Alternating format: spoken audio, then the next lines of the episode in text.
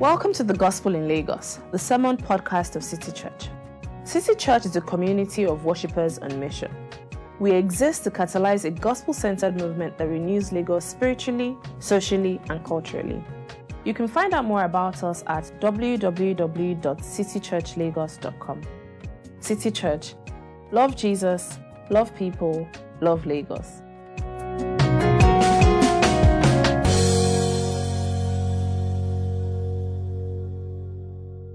Good morning, church. Our Bible reading today is taken from Luke 8 22 to 25. At the end of the reading, I will say, This is the word of the Lord. Please respond by saying, Thanks be to God. Luke 8 22 to 25. One day, Jesus said to his disciples, Let us go over to the other side of the lake. So they got into a boat and set out. As they sailed, he fell asleep. A squall came down on the lake so that the boat was being swamped and they were in great danger.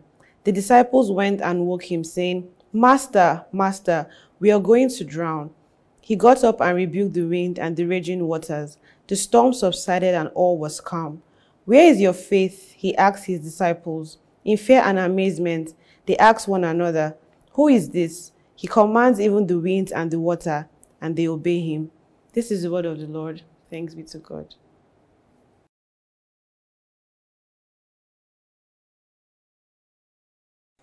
Thank you, Ibukun, for that amazing reading.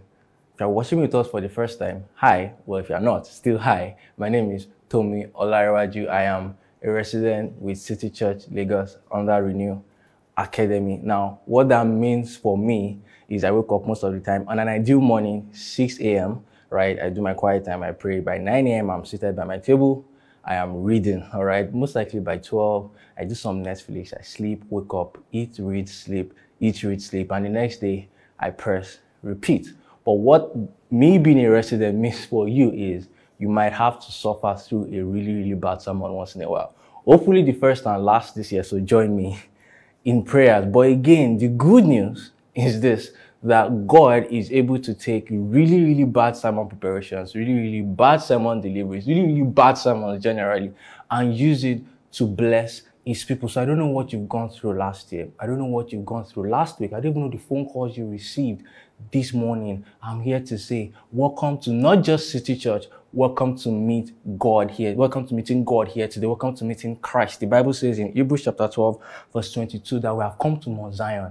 And it goes further to say, we have come to Jesus, the mediator of a better covenant. And again, I want to say, welcome to meeting Christ here today. It's my desire and hope to present Christ to you and you see him as truly good, truly beautiful, truly true, right? And knowing fully well that I cannot do this except the Spirit of God breathes life upon my words. I want you to join me to join me as we pray together.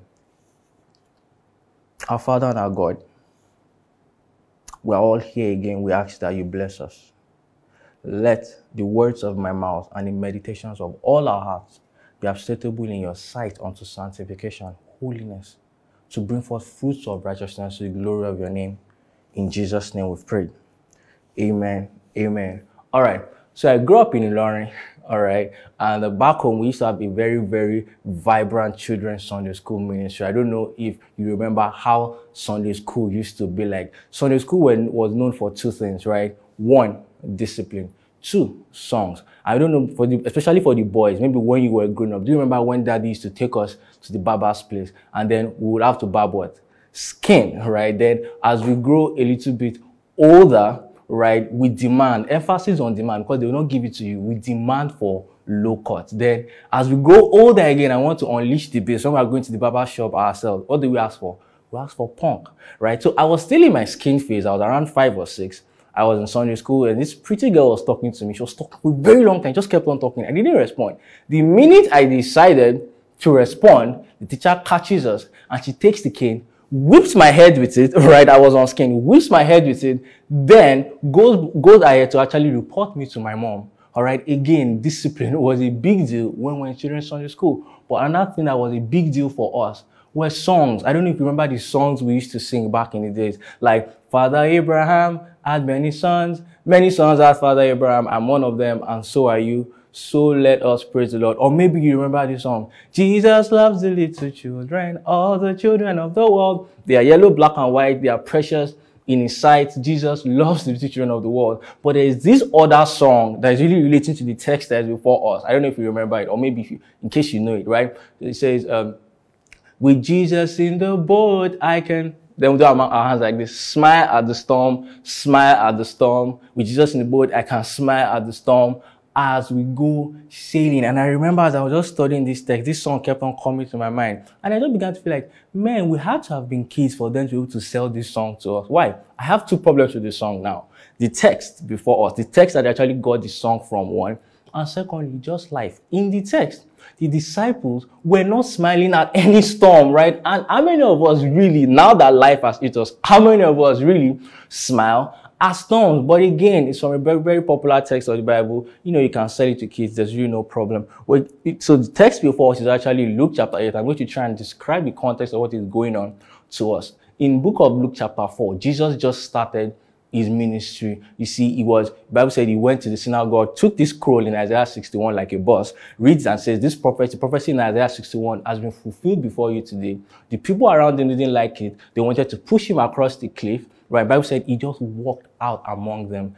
Jesus has started this awesome ministry and he had called his disciples in about in Luke chapter in the, at the end of by the end of Luke chapter 4, disciples were at what we call the sweet spot of ministry. The rabbi, their rabbi, Jesus, was winning every debate with every other Pharisee. Jesus was healing the sick, raising the dead. He had a very, very good following. In fact, there was one time but it's, it's the story of the widow of Nain. She was a widow, that means she, she, had lost, she had lost her husband.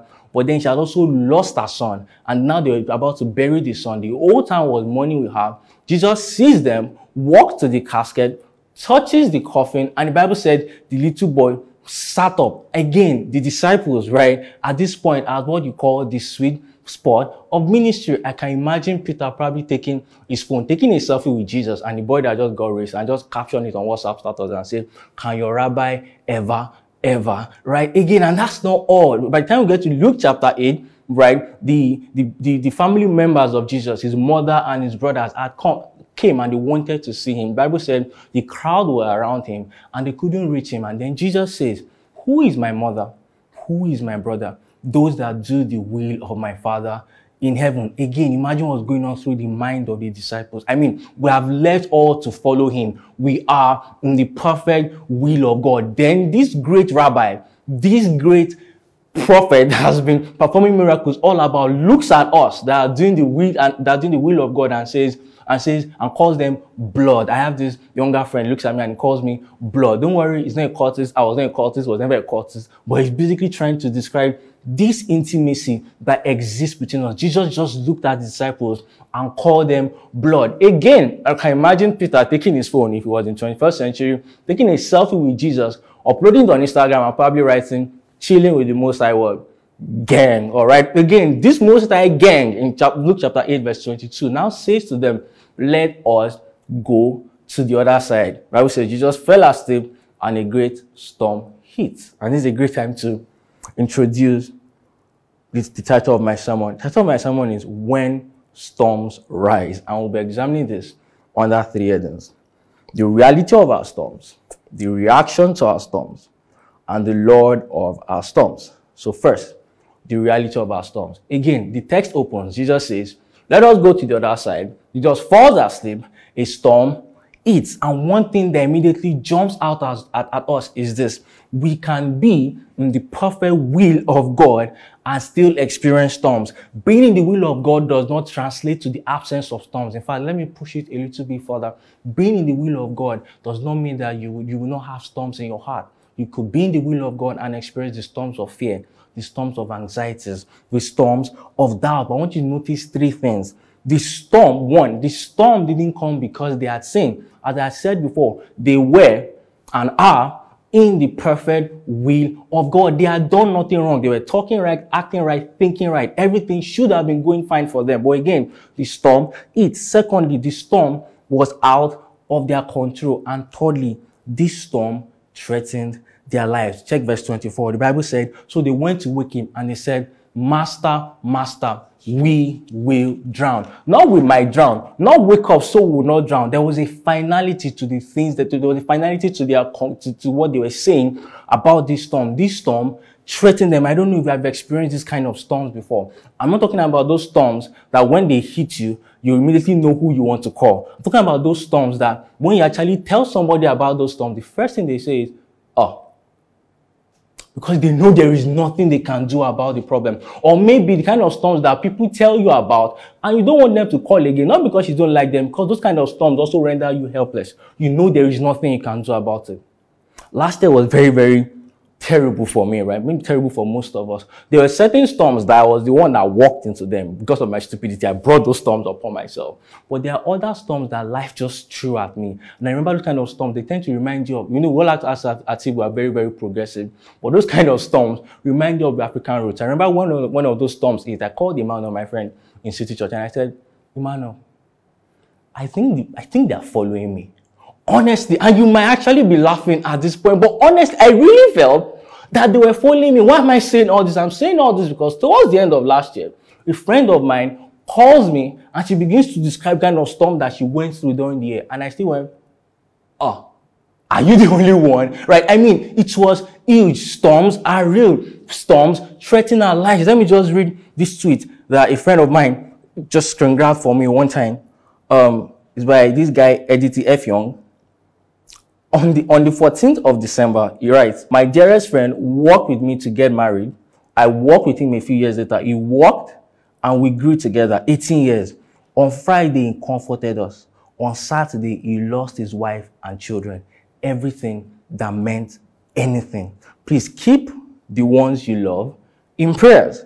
House 14th of December. By 16th of December, he writes again, My dear friend, always prayed, those who trust in the Lord shall not be ashamed. For 18 years, I heard him pray this prayer. He trusted the Lord on his day of adversity, but he sat, but he sat today, shame beyond belief, broken beyond recognition. That was 16. On 16, again, it, it tweets, I once thought we needed to be good, to be kind, to love our neighbors in hope for redemption, some grace and kind safekeeping. I have little faith left in these things today. And the Creator and our Father in heaven has not made it easy to trust Him any longer. See, just hold on a little bit. On 16, he still tweets again, please do not preach to me. I understand. I trust, I trusted God without question. Even on the day I put my child in the ground, I never asked questions. If God needs, and this is where I want you to pay attention to, if God needs to wreck a man just to prove a point, that's plain wickedness, and I'm not here for that. Have you experienced this kind of storms? These storms that threaten us and shake our faith. And that's not all. Check what happened to this guy on 21st of December. Totally on brand. I know I don't really know what that means. That I caught my own COVID now. As if that is not enough. As if that is not enough. He still gets COVID 19. Have you experienced kind of stuff? In fact, I don't know. Maybe your last year was not as bad as these guys on. Maybe it was even worse, right? But the reality is there are certain storms that we cannot do anything other than just shake our head. These faith shaking storms. And but this leads to one point. I want you to understand something. The Bible, right, recognized their storm. See, the Bible is not one of those sources that just believe that. You see, it is something like, oh, your problem is not the problem. Your problem is your reaction to the problem. I remember one time, sometime last year, I was watching a Buddhist video, and the guy was saying something like, um, you see, my problem, I, I can see my problem, but, but it really doesn't matter. It's my reaction that matters. And I was like, I mean, you're up there in the Himalayas. Nothing is wrong with you. There's no problem there. Calm down. Let, let, let this world show you pepper, right? I mean, we, we, we the, the Bible sees our pain. The Bible is not one of those Buddhist people that just believe, oh, you know, it doesn't matter just how you react. No, the Bible recognizes our pain. What kind of storms that you begin to have and you begin to feel like, am I the only one? Give me a break. Maybe you are here. You can't even remember the last time that you were happy. The Bible is saying storms are real. They threaten us. Storms are not just some toothless barking dog. No, they threaten our lives. And this leads to my second point, the reaction to our storms. And there are three basic reactions we normally have to our storms. One, we panic. Two, we deny. Three, we settle. One, we panic. Two, we deny. Three, we settle. I'm just going to try and go through this one after the other. Panicking. You see, when we panic, we have accepted the problem. We have accepted that there is actually a storm that we do not have control over. We have accepted that there's fire on the mountain. And the normal reaction we usually have when we've accepted the problem is what? Fear. But you see, the Bible has much more to say about our fear. See, fear is not just the posture of a faithless person. Fear is the posture of somebody who has put his faith in something before and that thing disappointed him. Is it possible that you only started to panic after the thing that's promised to journey messes into 2020 or 2021 has actually disappointed you? You see, the disciples were like this as well. Check verse 23. The Bible says, and they sailed, he fell asleep. Nobody woke him up. Nobody cared. Why? They were feeling, see, my professionalism can get me to the other side. Maybe some of you are here, you're even saying, you know what, my expertise can get me to the other side. But guess what? In the story, the storm hits, and in fear, not in faith, in fear, they run to meet Jesus and they say, we will drown. Jesus gets up, says, shh to the storm, and the storm calms. Then the Bible responds, in fear and amazement. And you go, what? In fear and amazement. Probably expect what they were going to, direction was going to be, I knew you could do it, Jesus. You are the man. You are the boss. I knew you could pull it off. No, in fear and amazement. Why? They were not coming to Jesus in faith in the first place. They were not coming to Jesus expecting that I was going to be able to do anything about their storm. It was just status report. They wanted to inform him about the problem. And many of us, when we panic, we are like this. We're not coming to Jesus because we feel he can calm our storms. We're coming to him because, you know, just the next available option. I want to tell him about it. So when we panic, we end up accepting the problem, accepting the storm, just the way the Bible does, but we end up rejecting the God who is able to calm the storm on our behalf. And to you who panic today, Jesus is saying, where is your faith? Next set of people I'm going to be describing are those who deny when we deny. So you see, when we panic, we have accepted the problem. But when we deny, we reject the problem. And many times this looks very, very stoic, but it's actually a subtle form of faithlessness, or better still, misplaced faith. We say there is nothing I can do about. You know what? If I just give it time, the problem will go away. Let me just roll over and sleep. But you see, you're not sleeping for the same reason why Jesus was sleeping in the boat. While Jesus was sleeping because he had put his faith in a, conf- in, in, a, in a powerful God who is able to keep him in the midst of the storm. We are sleeping because we feel the problem will go if we kick it further down the road. So while Jesus had his faith in God who could protect him, you have your own faith in time, feeling as if over time this problem will cease to exist. So when we deny, again, we reject the problem, but we also reject the God who is able to calm the storm on our behalf. And to you who deny, Jesus is saying today, where is your faith? And maybe you're not the type that panic. Maybe you're not the type that deny. Maybe you are the type that says, you see, the one that, again, the one that's panic has accepted the problem. The one that denies rejects the problem. But the one that settles is more subtle with the way he does his things. You reject the problem by actually accepting it. Let me explain it a bit. So the settler can see the problem. The one who settles can see the problem. They have accepted it, but then they believe what will be will be. They simply give up. They believe, they, they believe in this idea of fatalism. And in case you don't know, let me just define what fatalism is. Fatalism is the doctrine that all events are subject to faith or inevitable necessity or determined in advance in such a way that human beings cannot change them. So they also roll over and sleep and give up. Maybe you are here. You've also experienced kind of storms that have made you to give up. Or maybe you're even spiritual about it. You engage in what I call spiritualized fatalism. It's basically the same thing as the first one, but you just slap the stamp of spirituality upon it. You say, you begin to stuff like, oh, you see, God is sovereign over all. And let me just accept the problem. But instead of them praying or taking action about it, we simply accept this, roll over and sleep. But this looks like faith in God, but no, it isn't. It might be, it's not faith in the God of the Bible because while the God of the Bible is sovereign, he is also caring and loving and actually does something about our storm. So for the one who settles, we begin to put our, we, are putting our faith not in a full revelation of who God is, but in a God that we have made up that doesn't care about our problems. And to you who settle, Jesus is still saying today, where is your faith? I want us to examine this question that Jesus has been asking over and that Jesus asked his disciples and he has been and he's asking us today. Where is your faith? I want us to examine it under two aspects. Where is your faith referring to the object of your faith? Where is the location of your faith? What have you put your faith in? And two, the existence of our faith. Is your faith even existing? Is your faith even present at all? So the first one, the object of our faith. So the question we should ask at this point is this. Why shouldn't the next storm swallow you? Why should you be spared from drowning? Why should 2021 be a good year? Is it because you have planned well? Is it because you have the right connection? Is it because you're able to save enough last year, you see, what, what exactly is it that when you think about it gives you confidence as you move on into the new year? Is it the relative irregularity with which you engage in your own besetting sins? You know, you used to watch porn once a week. You used to snap at your spouse once a week. Now it's once in three months. I mean, you deserve some accolades. Maybe this is not the time for the storms to come. You deserve some form of peace and all the, maybe even more spiritual than this. Maybe even more spiritual than this. Maybe because, oh, I have a vibrant prayer life. Oh, in fact, maybe you are the type that has faith. Not faith in God, but faith in faith. Not faith in God, but faith in prayer. How do I know? You see, what your reaction in the midst of the storm is a revelation of what you put your faith in even in the first place. So when the storm hits, what is the first thing you say? Man, what I plan. Aha. That's what your faith is in. Oh man, I felt my uncle would come through for me. That is what your faith is in. I mean, but I've been acting right. That is what your faith is in, not in God. Or could even be, men, but I pray. That is what your faith in. That's what your faith is in. Or maybe you say, but I had faith. That is what your faith is in, not in God.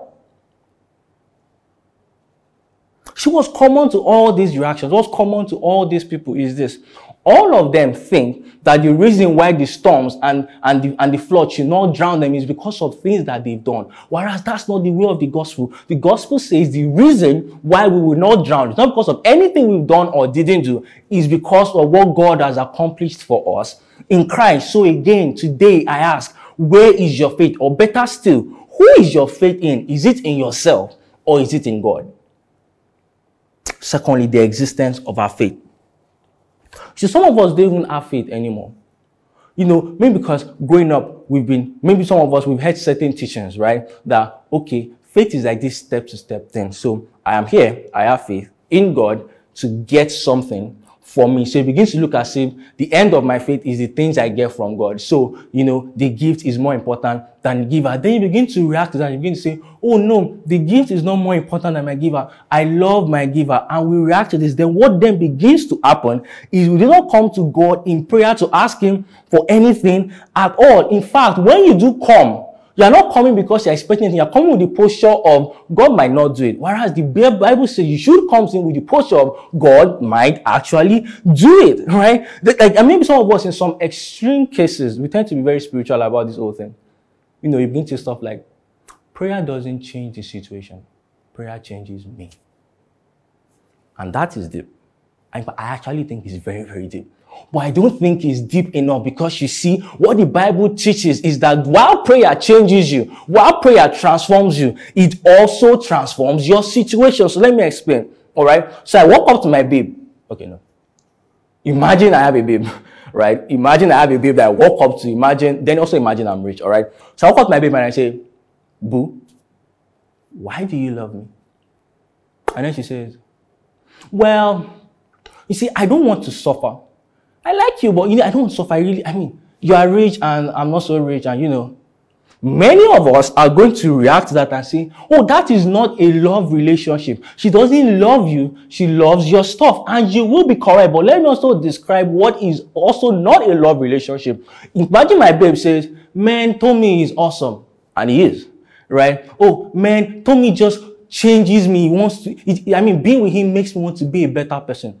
Definitely, right? But then she's saying all of that all the while while she's hungry, not eating well, broke, and she's not able to ask the one she's in a relationship with about this stuff she actually needs. So there's a form of relationship there, but it's not a love relationship. Do you see wanting the stuff you're asking for more than the person you're asking from is unloving, but so is not asking at all. Church, God delights in answering his children when they pray. God is more willing to give than you will ever be capable of receiving. God cares about our jobs. God cares about our children. God cares about our families. God cares about our friends. God cares about even these mundane things that we don't seem to care about. Remember the Lord's Prayer. After the Bible, we get your point. The Bible says that, um, thy kingdom come, thy will be done on earth as it is done in heaven. What the next thing the Bible says? Give us this day our daily bread. God cares about your daily bread. It's not like those people you tell your problems and then they say,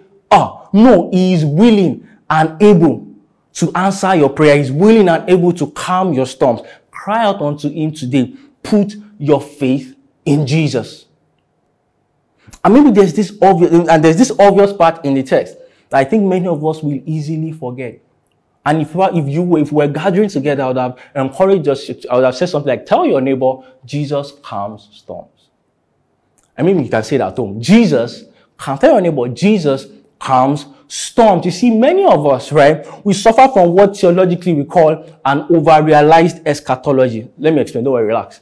An over-realized eschatology. This is when we take the things that God has stored up for us in the, in the future and we bring them into the now. Right? So, but while some of us suffer from an over-realized eschatology, some of us suffer from an under-realized eschatology, which is when we take the things that God has stored up for us in the now and we push them into the future. I want you to understand Jesus calms storms now. Jesus heals now. Jesus provides now. He will do all these things in the future, but he is already doing it now. The right reaction to an over-realized eschatology is not an under-realized eschatology. The right reaction to an over-realized and an under-realized eschatology is a rediscovery of the truth of the word of God, a rediscovery of the gospel. Oh brother, oh sister, cry unto him today. Do you realize that when Jesus said, ask and you shall receive, seek you shall find, knock and the door shall be opened unto you. He wasn't advising you, he was commanding you. Do you realize that true, that though God is sovereign, prayer is one of the means through which he exerts his sovereign rule upon the earth. Don't roll over and sleep anymore. Do not deny anymore. Don't fear and accept anymore. Pray to him. Doesn't matter how small your faith is. If your Bible says your faith is as small as a mustard seed, you will say to this mountain, move and be cast into the sea. So you see, it's not about the size of your faith. It's about the location of your faith. It's not about the size of your faith. It's about the person in whom you have put your faith in in the first place. The popular hymn that says, what a friend we have in Jesus. All our sins and griefs to bear. What a privilege to carry everything to God in prayer. Then he says, Oh, what peace we often forfeit.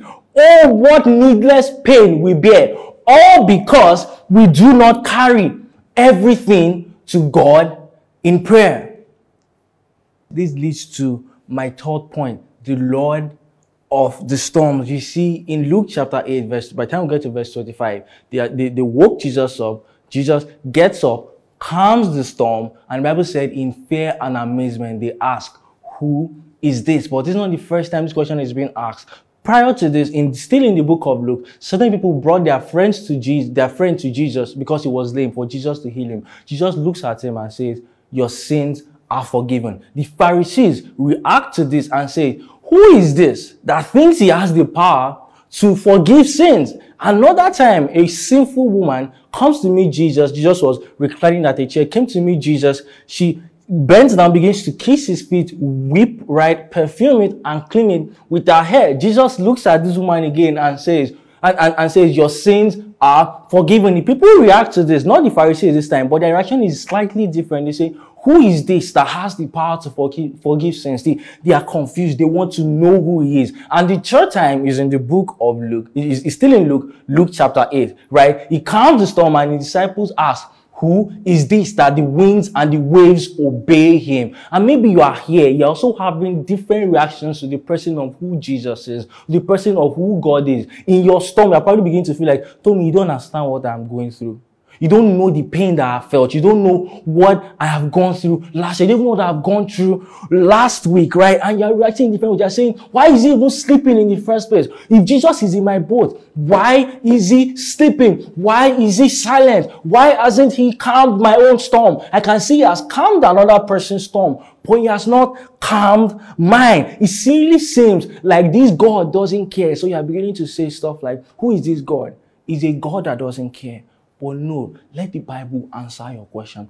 Who is this God? One is the God that cares. Go back to the text. Jesus says to them, let us go to the other side. Jesus actually got into the boat with them. They weren't alone. This is what God has done for us in Christ. Theologically, is this idea of the incarnation. God cares so much that he stepped into the boat of life with you and me. God cares so much that he has stepped into our pain, that he stepped into our suffering. Who is this God? He is the God who cares. Secondly, he is the God who understands. Maybe, maybe you have been going through the storms of depression.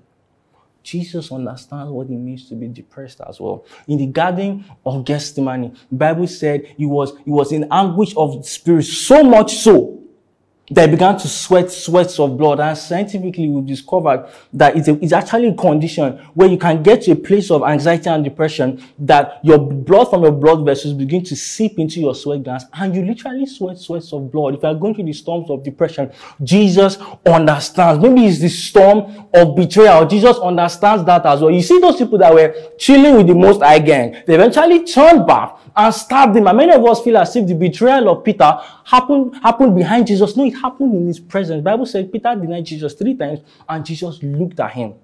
Maybe you've experienced this kind of, maybe you're experiencing this kind of storm as well. Someone you trusted him betrayed you. Maybe it's, it's the storm of besetting sin. Maybe the storm of sin that are going over and over again. This is what the Bible says in Hebrews chapter 4 verse 15. We do not have a high priest who is unable to empathize with our weaknesses. Jesus can. Jesus does empathize with your weakness. He himself was tested. He himself was tried in every way. And yet he was without sin. One time I got into a fight with my dad. It was a really terrible fight. I was talking to my mom and I was saying, he doesn't care. He doesn't even love me. He doesn't even show any affection. And my mom smiled.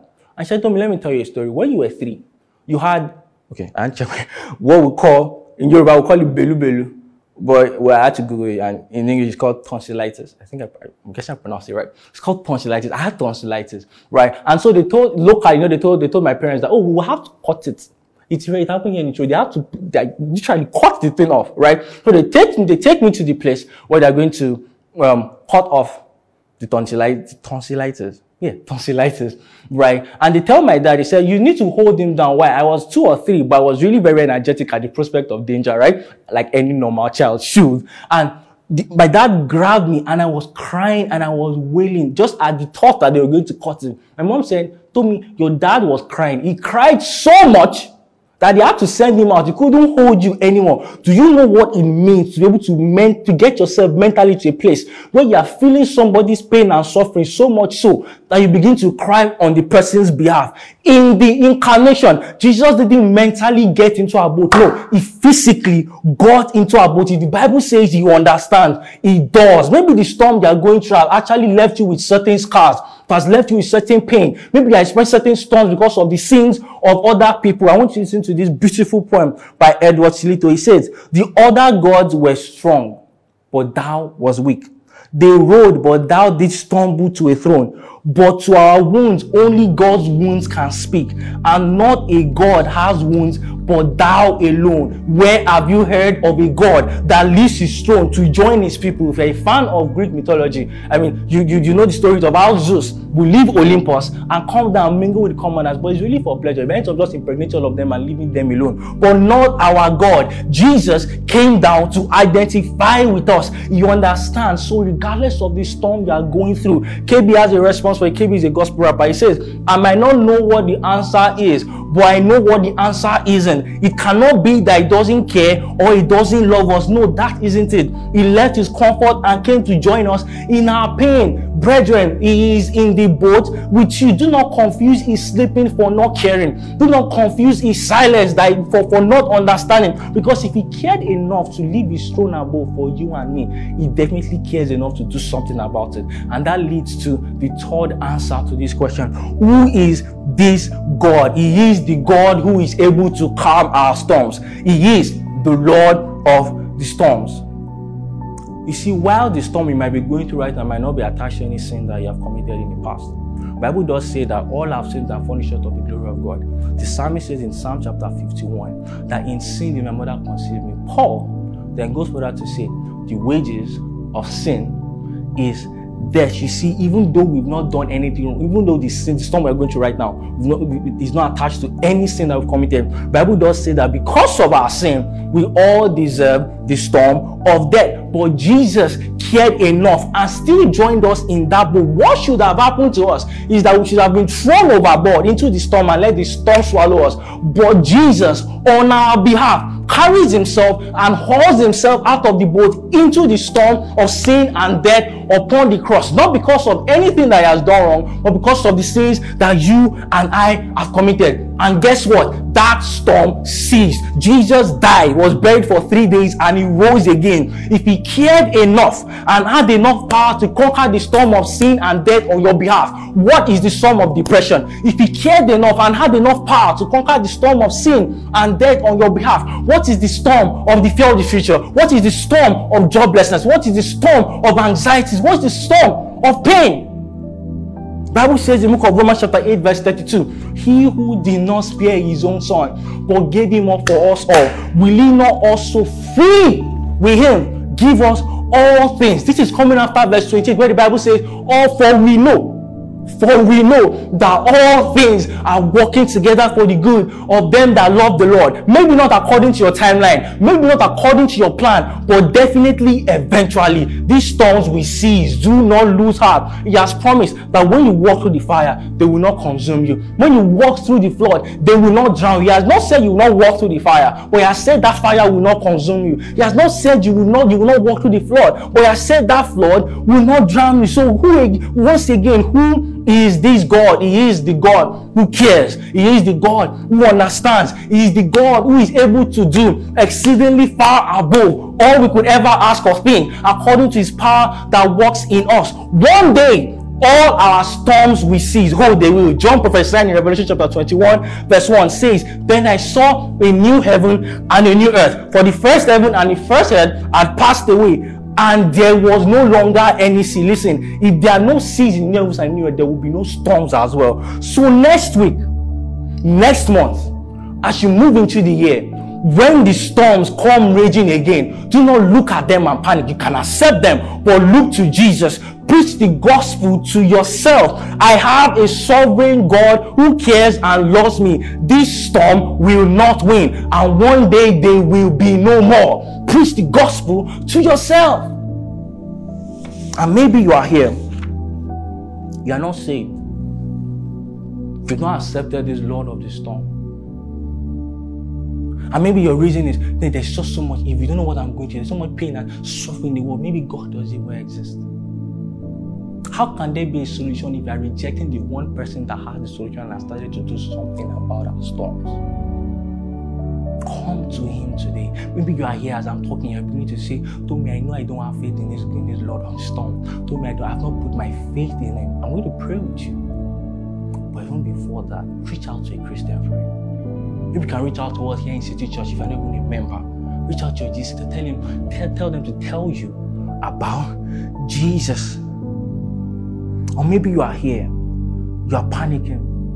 You've gone through so many storms and you're still saying, I, I, don't, I don't even know what to do. See, talk to somebody about it. They might not know the solution to your problem, but they most likely know somebody who has the solution to your problem. So maybe you are here, you are panicking, you are probably denying or settling. Don't go through these things alone. Maybe, maybe, maybe, maybe preach the gospel yourself and allow other people to preach the gospel to you. Talk to someone about it. God has provided for us. God calms the storms. God heals. God provides. God strengthens. God encourages. God is doing that. He has done something about our storm. He's doing something about our storms. And ultimately, at the end of time, He will do something about our storms. Thank you for listening to the Gospel in Lagos. We pray you've been blessed by this message. To learn more about City Church, visit www.citychurchlagos.com. City Church. Love Jesus, love people, love Lagos.